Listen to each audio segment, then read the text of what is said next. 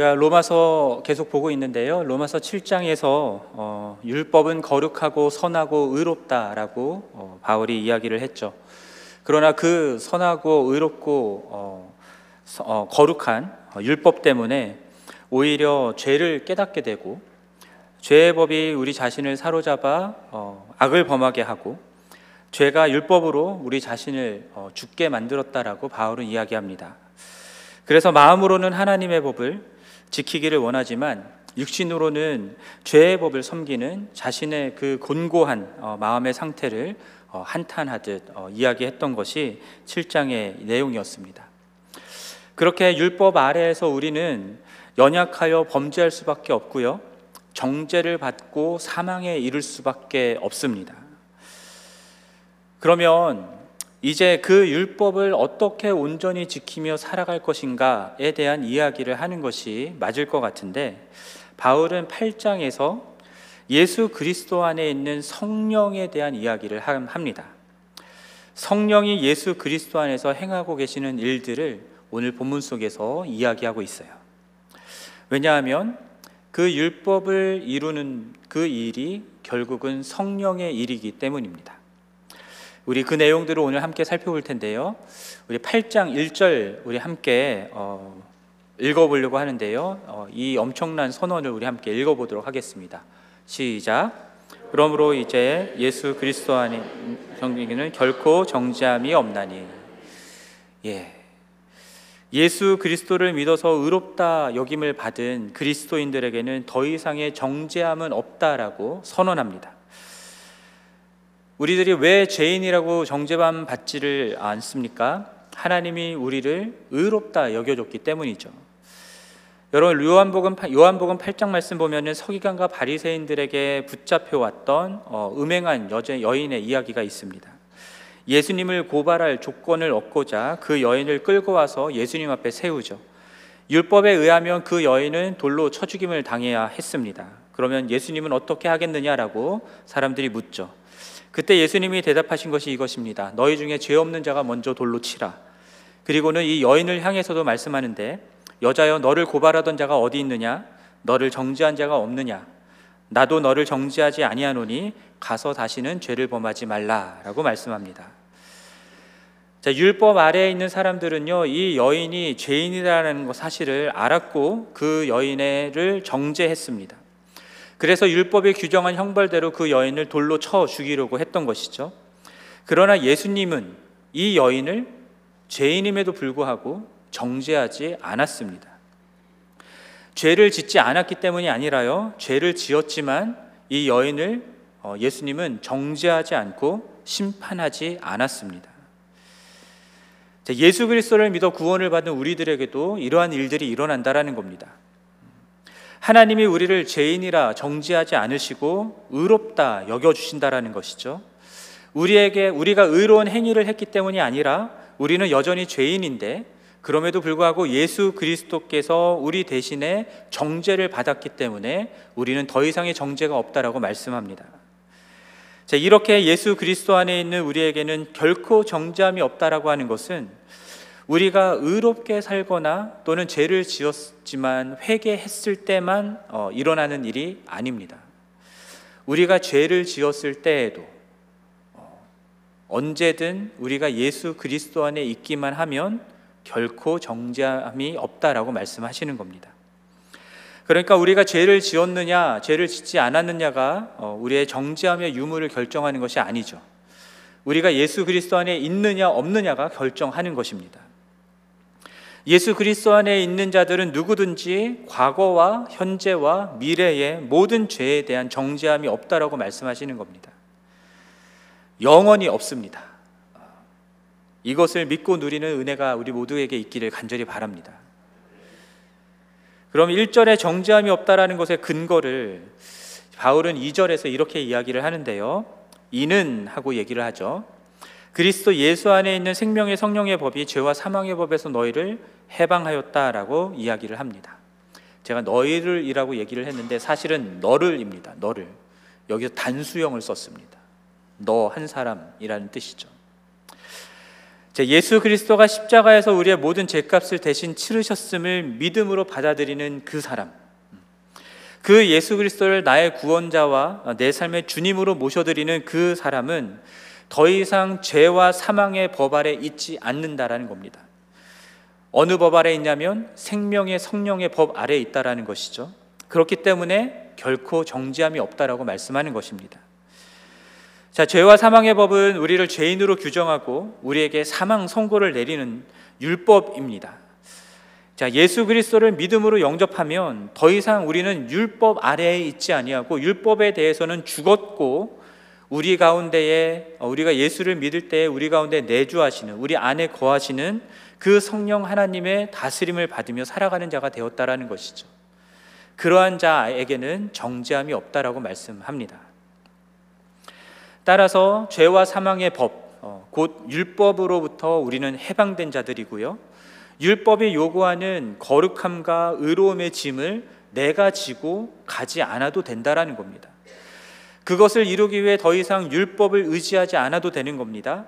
그러면 이제는 누가 우리의 거룩함과 의로움을 지고 가시는 겁니까? 예수 그리스도께서 그 일을 하셨고 우리 안에 내주하시는 성령 하나님께서 그 일을 하신다라는 겁니다. 그래서 3절에서 말하는 것처럼 율법 아래에서는 우리의 육신의 연약함으로 절대로 율법을 온전히 지켜 행할 수 없어요. 율법으로는 의롭다 여겨질 수가 없습니다. 그런데 그 의롭다 여겨지는 그 의롭게 되는 일을 누가 하셨냐면 하나님이 하셨다라고 말씀하고 있어요. 어떻게 하나님이 하셨습니까?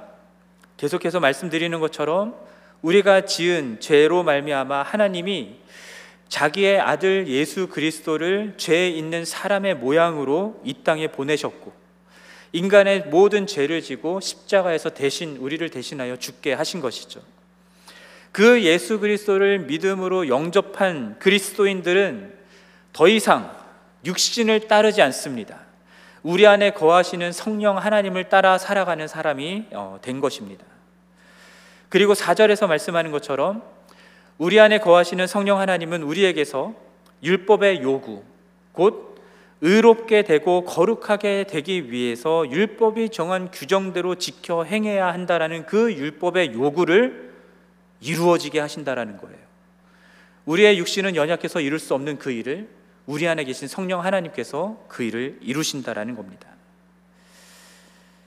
에스겔서 36장 27절 말씀을 보면은 하나님이 하나님의 영을 그 너희 속에 두어서 너희로 내 윤례를 행하게 하겠다라는 말씀이 있습니다. 이미 구약 때부터 하나님은 당신의 성령을 당신의 백성들 마음 가운데 주셔서 그 율법의 내용들을 지켜 행할 수 있게 하겠다라고 약속을 하신 것이고요.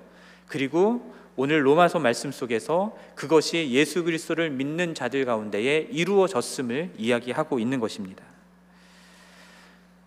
그렇게 성령 하나님은 우리 마음 가운데 오시고요. 우리 가운데 거하시면서 우리 마음 가운데 하나님의 법을 새기시고 그 법대로 살아갈 수 있게 하시는 분이십니다. 그렇기 때문에 예수 그리스도를 믿어 의롭다함을 받은 그리스도인들은요.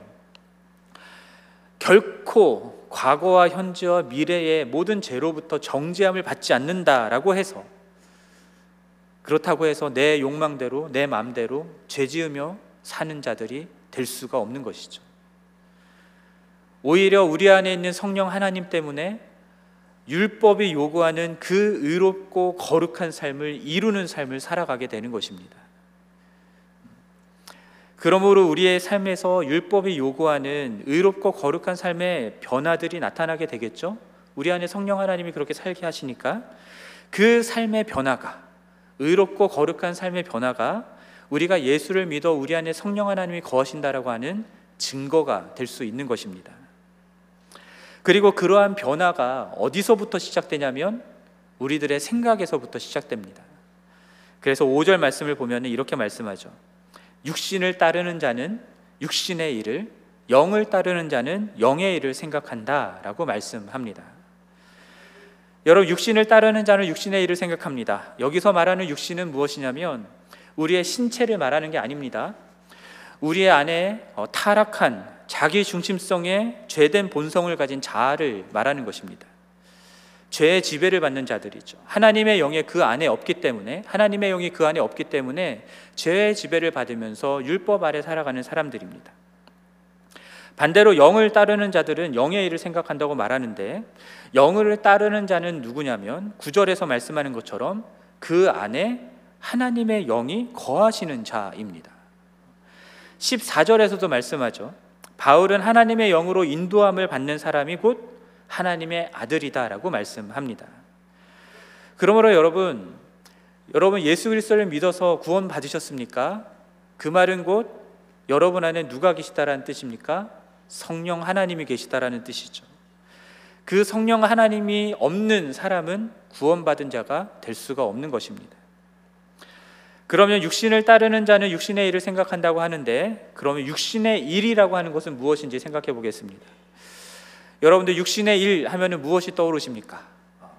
로마서 1장에 나오는 말씀들처럼 불의함, 추악함, 탐욕, 시기, 살인, 분쟁, 비방과 같은 그런 어, 도덕적이고 윤리적인 측면에서 또는 법적인 측면에서 악하다라고 생각하는 그런 일들이 떠오를 수 있을 것 같습니다만 그러나 반드시 도덕적으로나 윤리적으로나 법적으로 악한 것만을 말하는 것은 아닙니다.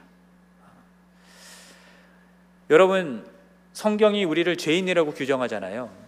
그래서 여러분 우리가 죄인이라고 스스로를 고백하곤 하는데 여러분 죄인이라고 해서 여러분 밤낮 쉴 새 없이 악한 일들만 생각하면서 사십니까? 다른 사람 죽일 생각만 하고 사십니까? 무언가 빼앗을 생각만 하고 사십니까? 그렇지 않잖아요. 여러분 마음속에서 계속 선한 생각들도 하시잖아요. 좋은 생각들도 하시고. 심지어 예수 그리스도를 믿지 않는 사람이라 할지라도요. 그렇게 악한 생각만을 하면서 살아가는 사람은 별로 없습니다. 여러분 주변에 있는 예수 안 믿는 사람들을 생각해 보십시오. 여러분 그 사람들이 밤낮 악한 생각들만 합니까? 오히려 우리보다 선한 생각, 선한 일들을 하며 살아가는 사람들이 있습니다. 예수 안 믿어도. 그렇다면 여기서 말하는 악한 일을 생각한다라고 하는 것이 단순히 도덕과 윤리, 법적인 것들에 있어서 그런 것들을 어기는 악한 일만을 얘기하는 것은 아니다라는 것을 우리가 기억해야 합니다. 이것은 육신이라고 하는 육신을 입은 우리가 우리의 타락한 죄의 본성을 가지고 있는 것이죠. 그 인간의 타락한 죄된 본성이 갖는 특징이 무엇이냐면 말씀드렸던 것처럼 하나님 중심이 아니라 내 중심으로 살아가는 교만입니다. 그러므로 육신의 일이라고 하는 것은 우리 인간이 가지고 있는 타락한 본성에 근거한 자기 중심성의 특징들을 말하는 것이죠. 자기의 내가 이렇게 행함으로 나는 의로워질 수 있다. 자기 영광, 내가 이런 일들을 하면서 내 이름을 높이고 내 영광을 받겠다. 내가 이것을 함으로 내 즐거움을 추구하고 내 만족을 추구하겠다 하는 그 모든 것들이 다 악한 어, 육신의 일들을 얘기하는 것입니다. 그러므로 여러분 육신의 일이라고 하는 것에는요 율법의 행위를 철저하게 지켜서 의롭다함을 얻겠다라고 하는 그것도 포함되는 겁니다. 왜입니까? 내가 이루겠다고 하는 거니까. 내 행위로 내 의를 내가 이루겠다라고 하는 그것도 결국은 인간의 자기 중심성에서 나오는 부분이기 때문입니다. 그러면은 반대로 영의 일이라고 하는 것은 무엇이겠습니까? 내 중심이 아니라 하나님의 중심의 일이 되는 것이죠. 내 의가 아니라 하나님의 의, 내 어, 나라가 아니라 하나님의 나라를 먼저 구하는 것이 되는 것입니다. 내 이름을 높이는 것이 아니라 예수 그리스도의 이름을 높이고 나를 증거하고 증명하려고 하는 것이 아니라 예수 그리스도를 증거하고 나를 영화롭게 하는 것이 아니라 예수 그리스도를 영화롭게 하는 그 모든 것들이 그렇게 주님을 기쁘시게 하는 그 모든 것들이 다 영의 일이 되는 것입니다. 그러면 육신의 일을 생각하고 영의 일을 생각한다고 할 때 생각한다라는 것의 의미는 무엇이냐면 우리가 무엇에 관심을 두고 마음을 쏟아서 열중하고 우리의 시간과 노력을 들이고 있는 그것을 말하는 것입니다. 쉽게 얘기하면 이렇게 되는 거죠. 육신을 따르는 자는 육신의 일을 생각한다고 할 때에 자기를 위한 일들에 관심을 두고 자기를 위한 일들에 마음을 쏟아 열중하며 자기를 위한 일들의 시간과 노력을 들어서 이루고자 그래서 나를 높이고 나를 증명하고 내 영광을 추구하고 내 만족을 추구하는 그런 사람들. 그런 사람들이 되는 것이고요. 영을 따르는 자들은 어떤 사람들이냐면 예수 그리스도를 위한 일들에 관심을 두고 마음을 쏟고 열중하며 시간과 노력을 들어 헌신하는 그런 사람들이 되는 것입니다. 성령은 하나님의 영이다라고도 말씀하고요. 그리스도의 영이다라고도 말씀을 합니다. 고린도전서 2장 말씀을 보면은 사람의 일을 사람의 속에 있는 영 외에는 누가 알리요라고 말하면서 하나님의 일도 하나님의 영 외에는 아무도 알지 못한다라는 말씀을 하는데요. 그렇다면은 하나님의 영이신 성령 하나님이 우리 안에 계시니까 성령은 우리에게 하나님의 일, 하나님의 마음과 생각과 뜻이 무엇인지를 우리에게 깨닫게 해주시고 하나님의 일을 행할 수 있게 해주시는 분이다라는 것을 우리는 알 수 있습니다. 하나님께서 우리에게 은혜로 주신 것들을 깨달아 알게 해주시고요. 그래서 성령 하나님을 따르는 자들은 달리 표현하면 예수 그리스도를 믿는 자들은 결국 하나님의 일, 하나님의 마음과 생각, 뜻 그것을 깨닫고 그것에 중심을 두고 그것을 위하여 살아가는 사람이 될 수밖에 없다라는 겁니다. 왜냐하면 성령 하나님이 우리 안에 계신 성령 하나님이 우리를 다스리시는 그분이 그 일을 하고 계시니까요.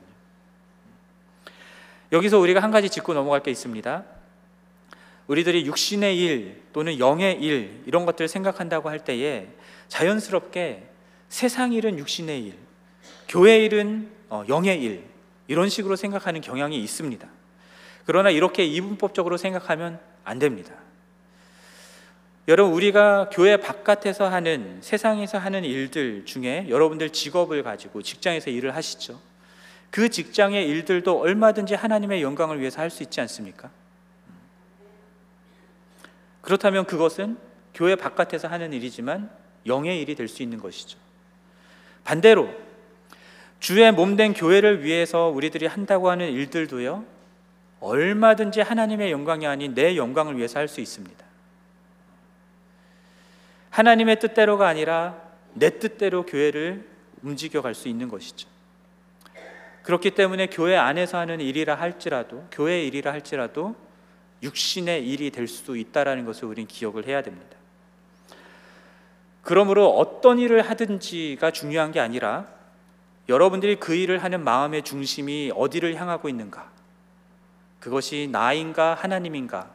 이 마음의 동기를 잘 살피는 것이 너무너무 중요한 일입니다. 그런 면에서 여러분, 여러분 교회 안팎에서 여러분 어떤 생각을 하며 살아가고 계십니까? 육신의 일을 생각하십니까? 영의 일을 생각하십니까? 자녀 교육을 생각할 때에도 주식을 생각할 때에도 육신의 일로서 하십니까? 영의 일로서 하십니까? 우리 안에 계신 성령 하나님은 그 모든 것들을 다 영의 일로 생각하라 하게 하시는 분이심을 여러분이 기억하실 수 있었으면 좋겠습니다. 6절에서 말씀하는 것처럼 육신의 생각에 몰두해 있는 사람들은요, 그 사람들의 결국은 무엇이 됩니까? 사망입니다. 죽음입니다. 자기 의를 추구하고 자기 힘으로 자기 노력으로 율법을 지켜서 하나님 앞에 의롭게 되려고 노력하는 그 사람의 결국은 죄인이라 정죄받을 수밖에 없고 결국은 멸망당할 수밖에 없는 것이죠. 그러한 자기 중심성에 행하 자기 중심성에서 행하는 모든 일들은요. 아무리 선하게 보인다 하더라도 결국은 하나님 중심이 아닌 자기 중심이기 때문에 7절에서 말씀하는 것처럼 하나님과 원수가 되는 일입니다. 하나님의 법에 굴복하지 않고 굴복할 수도 없습니다. 하나님을 기쁘시게 할 수가 없습니다. 그러나 영의 생각은 생명과 평안이라고 말씀하죠. 우리가 성령을 따라 행할 때에 우리의 생각은 하나님 나라, 하나님 중심으로 나아갈 수밖에 없게 되고요. 그러한 자의 결국은 무엇이 되냐면 주님이 주시는 생명을 누리고 그 가운데서 평안을 누리게 된다라는 것입니다. 여전히 우리는 완전할 수 없죠.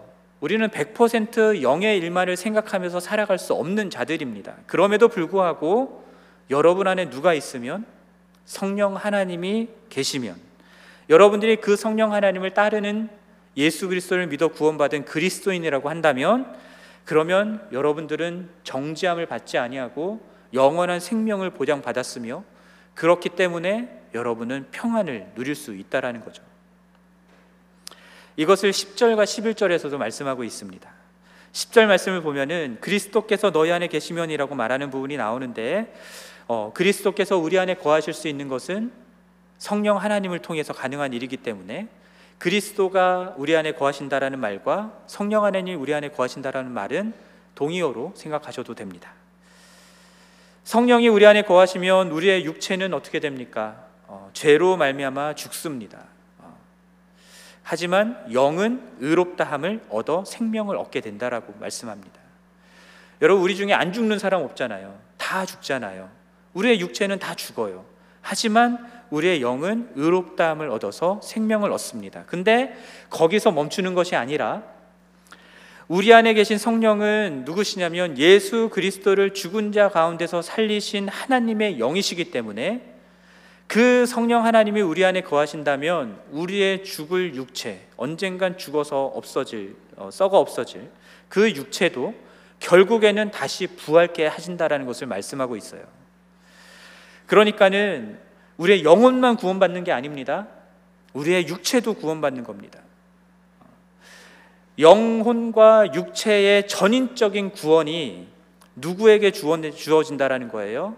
예수 그리스도를 믿어서 성령을 모신 자들 그들에게 주어진다라는 약속을 주시는 겁니다. 그렇기 때문에 그 약속이 있기 때문에 비록 우리의 육체가 죽는 상황이 된다 할지라도 우리는 다시 부활할 소망이 있기 때문에 생명 안에서 평안을 누리며 살아갈 수 있다라는 거예요. 그리고 이 모든 것들을 누가 이루시냐면 삼위일체 하나님이 이루신다라는 겁니다. 우리의 칭의도, 우리의 성화도, 우리의 영화도 모두 다 성부, 성자, 성령 하나님 이 삼위일체 하나님이 이루시는 것이죠. 그렇기 때문에 12절 말씀 보면은 우리 모두는 빚진 자라 얘기하는데 이 빚진 자가 누구에게 빚졌겠습니까? 하나님께 빚진 것이죠. 그렇게 하나님께 빚진 자라고 한다면 그렇다면 우리는 어떤 삶을 살아야 마땅하다고 말씀합니까? 육신에게 져서 육신대로 살지 않아야 한다라고. 하나님의 영으로 인도함을 받는 하나님의 백성답게 살아야 된다라고 말씀합니다. 자기 중심성의 죄된 본성을 따라서 나를 위해 살아가는 삶이 아니라 하나님 중심으로 하나님을 위해서 살아가는 삶을 살아야 마땅하다라고 말씀하고 있는 거예요.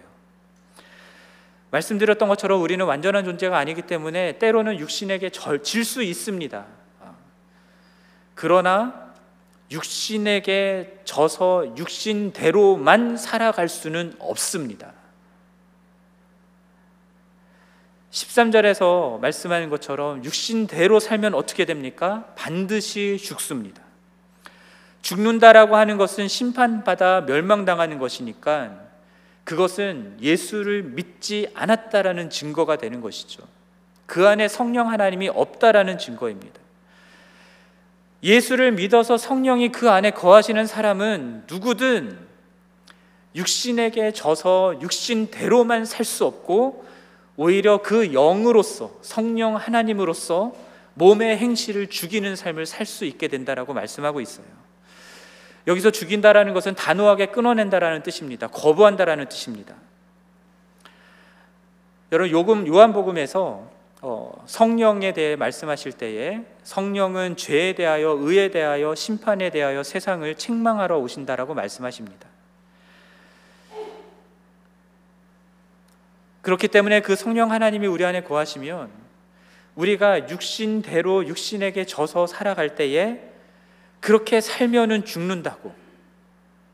자기 중심의 제된 본성을 따라 그렇게 살아가면 멸망한다고 우리 안에 계신 성령 하나님께서 계속해서 책망하시고 이끌어 주신다라는 것을 말씀하는 거예요. 그렇기 때문에 그 성령을 모시고 그 성령을 따라 살아가는 그리스도인들은요, 죄를 즐기며 살아갈 수 없는 겁니다. 오랜 습관의 죄악, 그 가운데서 그것을 즐기면서 죄악 가운데 살아갈 수는 없는 겁니다. 성령이 그 안에 계시긴, 계신다면 그렇게 살 수가 없는 것이죠. 성령의 그 안에 계신 자는 만년 육신에게 져서 육신대로 살아가는 것을 어, 것은 불가능합니다. 성령은 우리로 죄와 더불어 살아가지 못하도록 우리의 마음의 동기가 죄를 향하지 못하도록 자기 중심성을 향하지 못하도록 조그만 죄에 대해서도 철저하게 끊어낼 수 있도록 우리를 도우시고 인도하시는 하나님의 영이시기 때문이죠. 이러한 삶을 살아갈 수 있는 유일한 비결, 정말 하나님이 요구하시는 율법의 요구를 이루는 거룩하고 의로운 삶을 살아갈 수 있는 유일한 비결은 무엇이냐?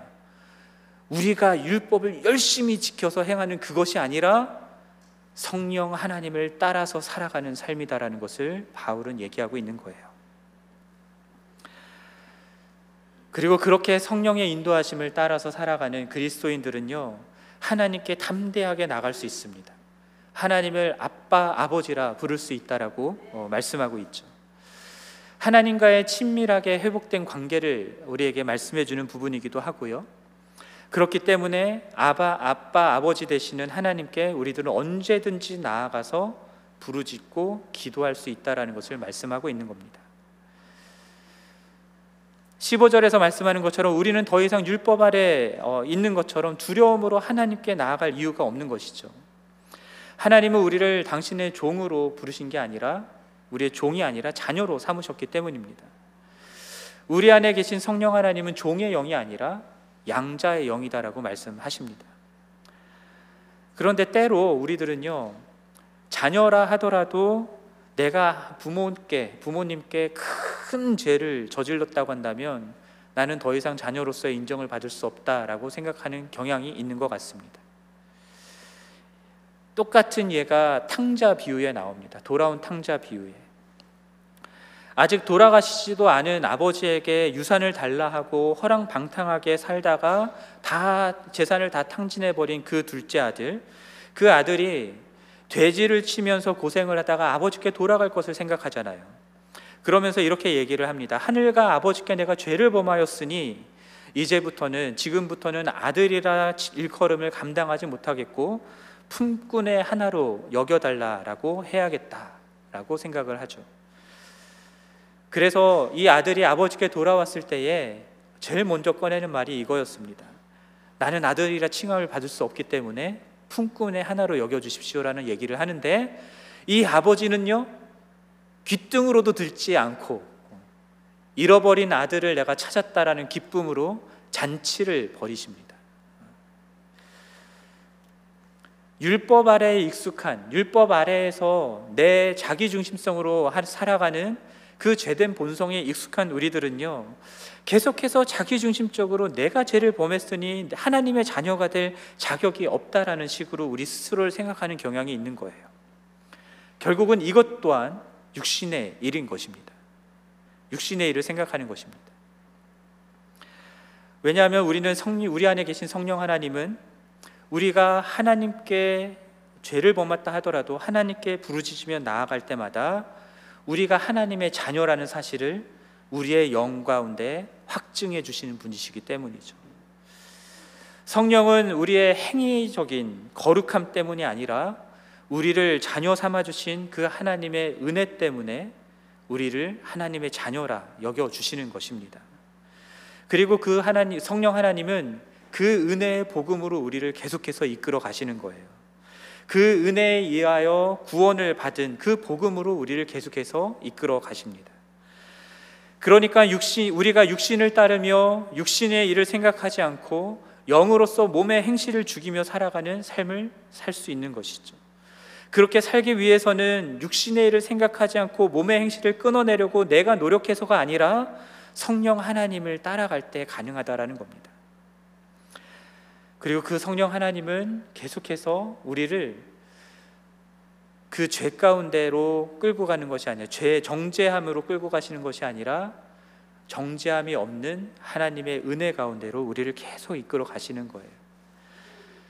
그렇기 때문에 성령의 인도하심을 따라 살아가는 사람들은요, 범죄함에 대해서 회개할 때조차도 내 능력으로 그 죄를 어, 의롭게 하려고 노력하는 것이 아니라 나를 구원하여 주신 하나님의 은혜를 묵상합니다. 그 은혜 앞으로 나아가는 거예요. 사랑하는 지구촌 교회 성도 여러분, 어, 여러분들은 예수 그리스도를 믿어서 구원받은 그리스도인들입니다.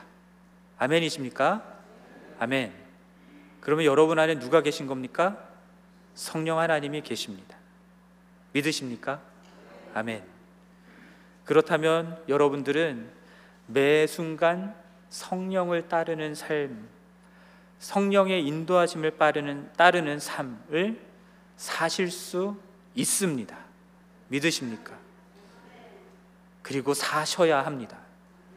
그래야 여러분들이 여러분 안에 성령이 있다라는 것을 증명하는 진짜 그리스도인인 것이죠. 내 힘으로 내 노력으로 종교적 삶을 살아가는 것은 그리스도인이 아닙니다. 그리스도인은 성령으로 살아가는 사람들입니다. 혹여나 여러분들 중에 내 안에 성령이 거하고 계심을 잘 모르겠다 하시는 분들이 계십니까? 성령의 인도하심을 받는 것이 무엇인지 잘 모르겠다 하시는 분들이 계십니까? 음. 여러분, 어, 제가 한때 귀신 쫓아내는 것에 관심이 있어가지고 축사와 관련된 책들도 좀 많이 읽고 또 공포 영화들도 좀 많이 봤습니다. 엑소시스트 관련된 이런 예. 여러분 그런 영화들 볼 때에 귀신 들린 거 알 수 있습니까 없습니까? 있죠. 귀신 들리면 다 압니다. 어, 저 사람 좀 이상하다라는 거 다 압니다. 근데 귀신보다 전지전능하신 하나님의 영이 우리 안에 거하신다고 하는데 우리가 모를 수 있을까요? 우리 주변에 있는 사람들이 모를 수 있을까요?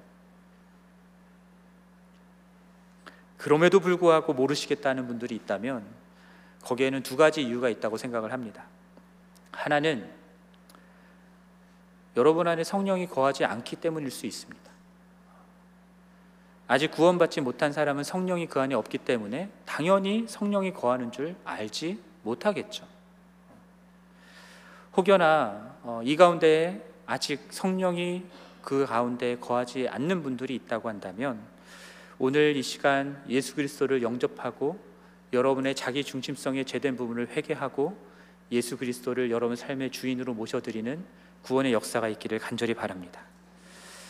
그러면 성령을 받을 것입니다. 다른 하나는 다른 하나의 이유는 구원을 받기는 했지만 그리고 성령이 그 안에 계시기는 하지만 그러나 아직 신앙이 너무 어리거나 우리들의 생각이 너무나 자기중심적인 것들로 가득 차 있어서 성령 하나님이 우리를 이끄시는 것들을 느끼지 못하고 성령의 음성을 듣지 못하는 경우일 수 있습니다. 원래 어릴수록 자기중심적이죠. 그러한 분들은요, 어, 결국은 더 많이 어, 기도하고 말씀을 묵상하면서 성령 하나님께 나아가는 것들이 필요합니다. 하나님께서 우리에게 주시는 복음의 메시지들 계속해서 여러분 가운데 선포하며 들으시는 것들이 필요하죠. 그렇기 때문에 말씀을 묵상하고 기도하는 것들이 필요한 겁니다. 또는 우리 교회에서 함께하는 그런 훈련들에 참여함으로 여러분들이 여러분 중심으로 되어 있는 자기 중심적인 것들을 하나씩 하나씩 발견하고 하나씩 하나씩 성령의 인도하심을 따라 내려놓고 하는 그런 작업들을 해 나가는 것들이 필요합니다. 여러분 우리의 힘과 노력으로 하려는 기본 모드에 빠지지 마시고요. 날마다 우리 아빠 아버지께 나아가는 그 은혜를 누리시기를 바랍니다. 말씀 속에서 하나님 아버지가 우리를 얼마나 사랑하셨는지 우리에게 얼마나 놀라운 은혜를 베풀어 주셨는지 날마다 발견하고 감격하고 감사하는 은혜가 있기를 바라고요. 여러분 기도하러 나갈 때에도요. 자기 중심적인 육신의 일들만을 이루기 위해서 기도하는 것이 아니라 우리 아빠 아버지가 얼마나 놀라운 은혜와 사랑을 베풀어 주셨는지 우리를 그렇게 구원하셨는지를 기억하고 그것에 감사하는 마음을 표현하고 성령 하나님이 우리 마음 가운데 가르쳐 주시는 우리의 사랑하는 그 아버지의 일들, 아버지의 마음과 생각과 뜻들을 이루는 그것들을 위해서 기도하는 은혜가 있기를 바랍니다. 그렇게 그렇게 여러분 안에 계신 그 성령 하나님의 인도하심을 따라 여러분들이 행할 때 여러분들은 영의 일, 하나님의 일을 이루며 생각하는 삶을 살 수 있을 뿐만 아니라 주님과 함께 영광을 받고 누리는 삶을 살 수 있게 될 것입니다. 그것이 오늘 보면 17절에서 말하는 내용이죠. 그러나 그러나 영광과 함께 무엇을 받습니까? 고난도 받습니다. 이 고난에 대한 측면은 다음 주에 제가 다시 말씀드리도록 하고요. 예, 아무쪼록 여러분 여러분 안에 계신 성령 하나님을 따라서 어, 성령 하나님의 인도하심을 따라서 영의 일을 생각하고 영으로서 육신의 어, 일들을 어, 그 어, 몸의 행실을 죽이면서 주님의 일들을 이루어 나가는 우리 모두가 되기를 바랍니다.